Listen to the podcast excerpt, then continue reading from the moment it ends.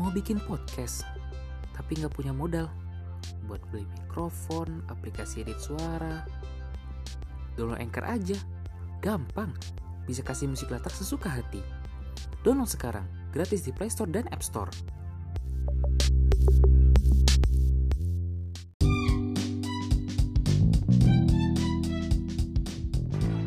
Assalamualaikum semuanya.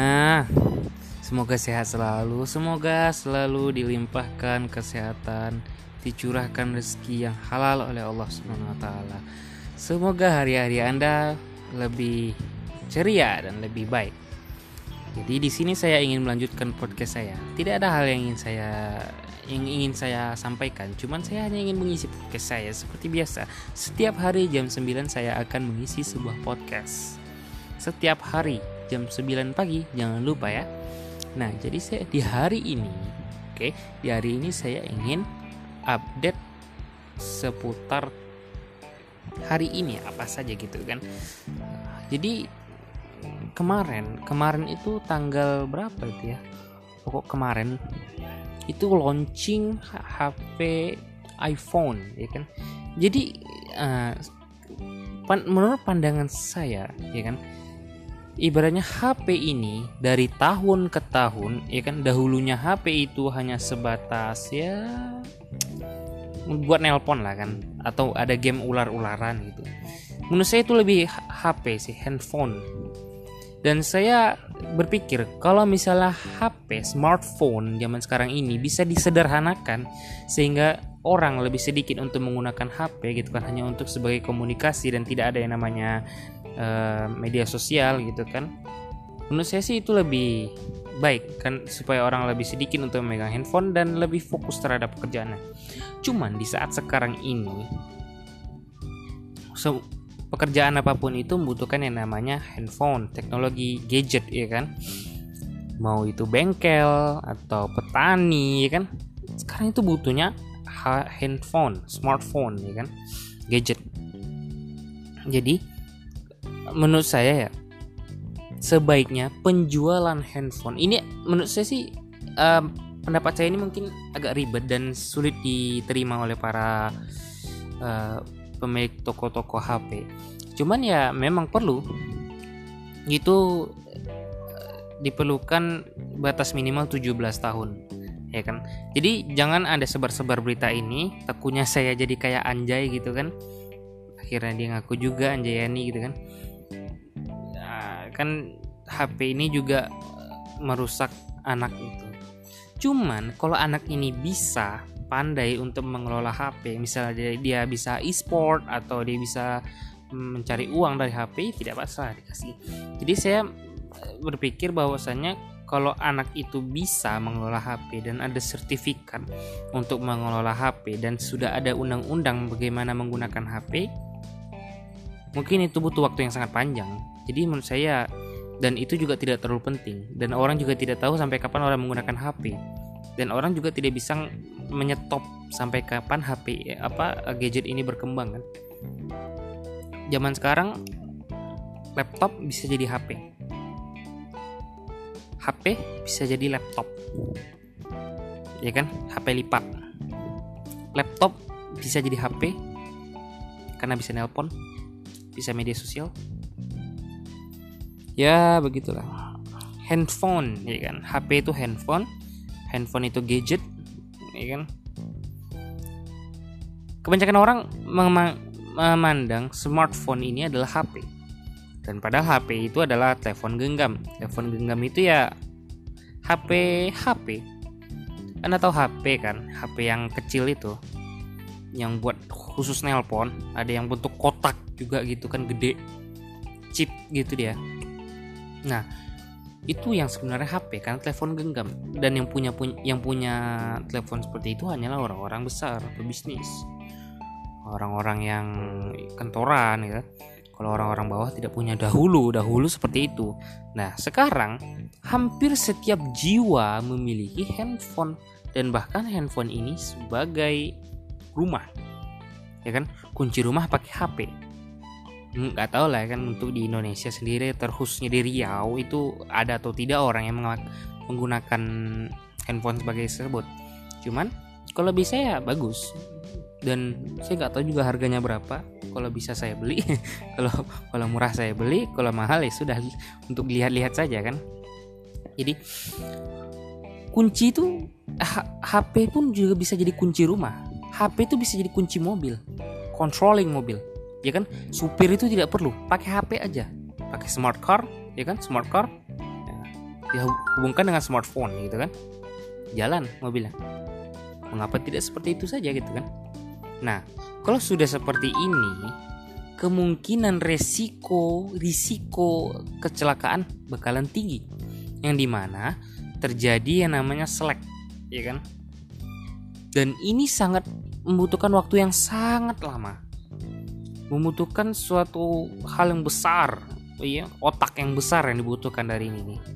Kita harus bisa membuat undang-undang, peraturan lalu lintas baru, membuat program lalu lintas, itu lama sekali. Membuat kontrol polisnya gitu kan, kontrol polisnya gimana polisinya mengatur. Kalau pakai polisi manusia ini sangat sulit. Bisa-bisa kalau AI-nya itu rusak, ditabrak polisinya. AI ini kan robot, artificial intelligence. Kalau manusia kan nature intelligence, NI.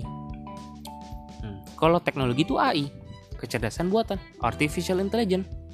Kalau manusia itu nature intelligence, kepintaran alami. Jadi kalau misalnya ya kita ngomong perkembangan dunia kan, kalau tetap berkembang, dunia ini tetap berkembang, misalnya kan misalnya di tahun yang akan datang itu kan sudah ada yang namanya hotel di Mars, ya kan, harganya 1 miliar, di mana inflasi di seluruh dunia itu semakin lama semakin meningkat gitu. Nah, jadi mungkin saja bakalan di Mars ini bakalan semakin mahal lagi, mungkin bisa sampai 10 miliar kalau memang inflasi terus terjadi. Apalagi sekarang berita virus corona itu sudah menjadi ya, keseharian. Nah, mungkin saja new normal itu sudah teraplikasikan, cuman tidak seperti yang di undang-undang. Mungkin banyak manusia, mungkin lebih banyak manusia ekstrovert dibandingkan introvert. Cuman kalau memang introvert itu berpengaruh kepada ekstrovert, mengapa tidak? Bisa-bisa saja orang-orang yang introvert, yang bukan bagian dari mereka yang menyusun aturan new normal, bisa membuat normal tersendiri, membuat hal normal baru. Bagaimana itu? Wah, itu luar biasa sekali. Jadi mungkin saja manusia di seluruh dunia ini terpengaruh oleh orang-orang yang berpengaruh. Nah, jadi manusia ini kan ada 8 miliar, kurang lebih 8 miliar orang di seluruh dunia. Itu anggap saja sekitar 40-50%-nya adalah orang introvert, ya. Dan mereka mempengaruhi orang ekstrovert. Jadi dunia ini dipegang oleh orang-orang yang mempengaruhi. Bisa saja orang ekstrovert itu mempengaruhi kan. Kalau misalnya dunia ini tidak seperti yang diharapkan oleh mereka-mereka yang memprediksi bagaimana new normal nanti, mungkin saja dunia ini tidak seperti yang dibayangkan, yang tidak diprediksi, mungkin saja dunia ini tidak seperti yang diprediksi oleh para ilmuwan-ilmuwan. Mungkin saja semua hal bisa terjadi. Jadi menurut saya, jadi pesan saya adalah untuk kalian semua yang saat ini sedang apapun lah kan pekerjaannya kan sambil mendengarkan podcast ini. Jadi ya kita tidak perlu memikirkan hal luar apapun itu. Mau ada undang-undang baru, hantam aja, hantam. Maksud saya hantam itu bukan melawan. Maksud itu ya kita lakukan kehidupan kita sehari-hari. Tidak ada namanya new normal. Normal baru itu tidak ada. Orang bakalan jaga jarak. Semuanya akan kembali seperti semula. Tidak ada semula yang baru, tetap kepada semula yang di awalnya. Mengerti? Saya harap Anda paham apa yang saya ucapkan. Karena memang dunia ini tidak akan bisa diubah kecuali dengan izin Tuhan. Makanya kemarin saya sempat migrain berhari-hari karena memikirkan Tuhan itu ada atau tidak ya. migrain sampai 2 bulan setengah, 2 bulan, 3 bulan, 2 bulan, 2 bulanan lah, hampir 2 bulan, gak sampai 2 bulan tapi hampir 2 bulan. Saya cuma mikirin Tuhan itu atau tidak. Bukannya apa, saya juga takut kepada syirik, ya kan? Saya percaya. Jadi gini, belum ada satupun orang yang membuktikan Tuhan itu ada atau tidak. Nabi Muhammad. Apakah Anda melihat? Apakah jemaahnya melihat Tuhan itu? Hanya para nabi yang melihat.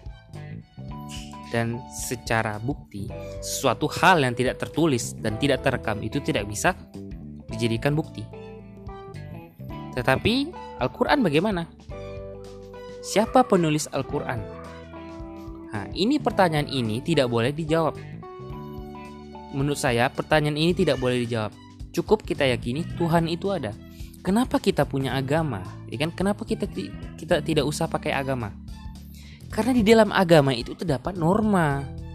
Jika norma itu peraturan-peraturan agama, jadi kita itu ibaratnya Tuhan itu di sini memberikan peraturan. Ibaratnya kita nih di sebuah, ibarat kita nih seekor ikan yang berada di kolam. Tidak tahu mau ngapain kan? Di kolam, di akuarium kecil, tidak tahu mau ngapain. Jadi pemilik ikan itu memberikan hiasan, kasih makan. Jadi kita terserah mau buat apa. Cuman dengan material-material yang ada. Jadi Al-Qur'an, Alkitab, dan Weda dan sebagainya itu adalah peraturan, buku-buku peraturan. Memang Al-Qur'an itu namanya peraturan. Saya belum pernah baca kitab-kitab lain selain Al-Qur'an gitu kan. Dan pandangan saya bahwa Al-Qur'an ini adalah kitab yang sangat kompleks. Apapun sudah dibahas di dalamnya. Dan jika Anda kurang mengerti dengan Al-Qur'an, ada namanya hadis.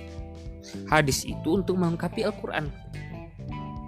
Jadi apa kurangnya dari agama Islam ini? Anda masih berpikir bahwa agama ini tidak relevan, agama ini tidak tidak lengkap, agama ini salah. Bahkan ditulis sebuah buku 10 kesalahan nahwu di dalam Al-Qur'an, ya kan? Sedangkan bahasa jadi ambil dari bahasa Al-Qur'an.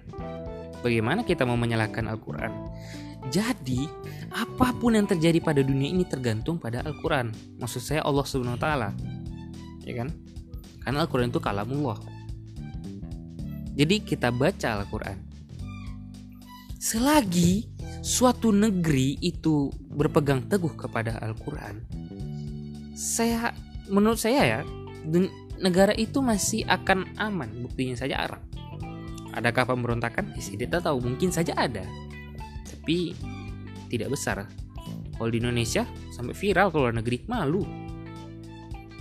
Rakyatnya menolak RUU KUHP, malu. Amerika kemarin demo cuma gara-gara Black Lives Matter. Kenapa nggak all skin color matter? Ya kan? Kenapa gitu kan? Kenapa nggak damai aja? Jadi pembicaraan saya ini sangatlah berbahaya karena bisa saja menyinggung banyak pihak. Saya belum pernah baca Alkitab. Jadi bagi Anda yang beragama Nasrani mendengarkan podcast saya, tetaplah itu Alkitab itu dibaca. Saya pernah baca secuil dari Alkitab itu. Kandungannya juga berisikan norma. Jadi mengapa orang-orang yang agamanya berbeda itu, ya kan, dan yang non-muslim ini sangat buruk perangainya, sedangkan di Alkitab tidak seperti itu perangainya. Mungkin saja dia adalah orang non-muslim, ya kan, mungkin orang tipe orang non-muslim yang buruk. Karena banyak di luar sana orang tipe non-muslim yang baik. Dan saya sangat suka dengan tipe orang-orang non-muslim yang baik seperti Pak Haditano, ya kan. Selama ini orang memandangnya buruk. Memandang Pak Haditano ini buruk. Padahal Pak Haditano tidak pernah melakukan apa-apa. Ya mungkin dia berkhutbah di masjid, saya tidak tahu. Bahkan kan polisi tersendiri kan, yang peraturannya itu berdasarkan hukum negara, itu punya masalah. Ada yang buruk, ada yang baik. Makanya dunia ini punya dua sisi, sisi buruk dan sisi baik. Apapun itu, apapun yang ada di alam semesta ini, apapun yang ada di jagat raya ini ya, sampai ke surga neraka sana, itu ada sisi baik buruknya. Surga yang baik, neraka yang buruk. Ya, jadi saya tidak tahu muara pembicaraan saya ini di mana. Cuman ya sekian, terima kasih telah mendengarkan podcast saya selama 15 menit lebih, mungkin sampai 17 menit atau 18 menit atau 20 menit aja, kan dipasin aja. Ya, terima kasih sudah mendengarkan podcast ini, dan ya jika kalian punya kritik saran silakan DM saja di Instagram saya ini_kupingalif pakai V. Dan apalagi yang mau dibahas? Semoga kalian semua sehat, semoga dalam naungan Tuhan masing-masing. Salah nggak ngomong kayak gitu? Kalau salah DM ya. Saya tidak tahu kan? Saya tahu. Saya masih perlu referensi sebanyak-banyaknya. Jadi podcast ini bukan hanya untuk mengajarkan. Podcast ini bukan hanya untuk pengajar, ya kan? Podcast ini juga untuk belajar. Jadi saya juga belajar daripada kalian semua para pendengar, ya kan? Saya bukan mengajarkan kalian, tetapi saya belajar dari kalian para pendengar. Makanya DM Instagram saya untuk saya pelajari. Dan jangan pedas ya, jangan pedas. Saya tidak suka pedas, sariawan soalnya. Sekian mah juga. Jadi jangan pedas-pedas komennya. Dan DM ya, DM. Soalnya kalau di postingan nanti terhapus, tidak terlihat. Kalau di DM saya SS, nanti saya baca, saya bukukan mungkin di album gitu kan, dibikin album supaya ya siapa tahu bisa diposting gitu kan, atau diterbitkan. Karena ilmu, apapun yang kalian sarankan di Instagram saya itu mungkin itu bisa jadi ilmu. Saya harap kalian semua bisa sehat selalu. Saya harap kalian semua sudah makan, dan saya harap kalian semua ya, diberikan rezeki yang baik. Oke. Saya tidak tahu bagaimana salam pejabat itu, kayak mana salam kebajikan. Belum hafal, besok lagi cari-cari. Oke, sudah 17 menit lebih. Terima kasih dan sampai jumpa di podcast selanjutnya. Yop.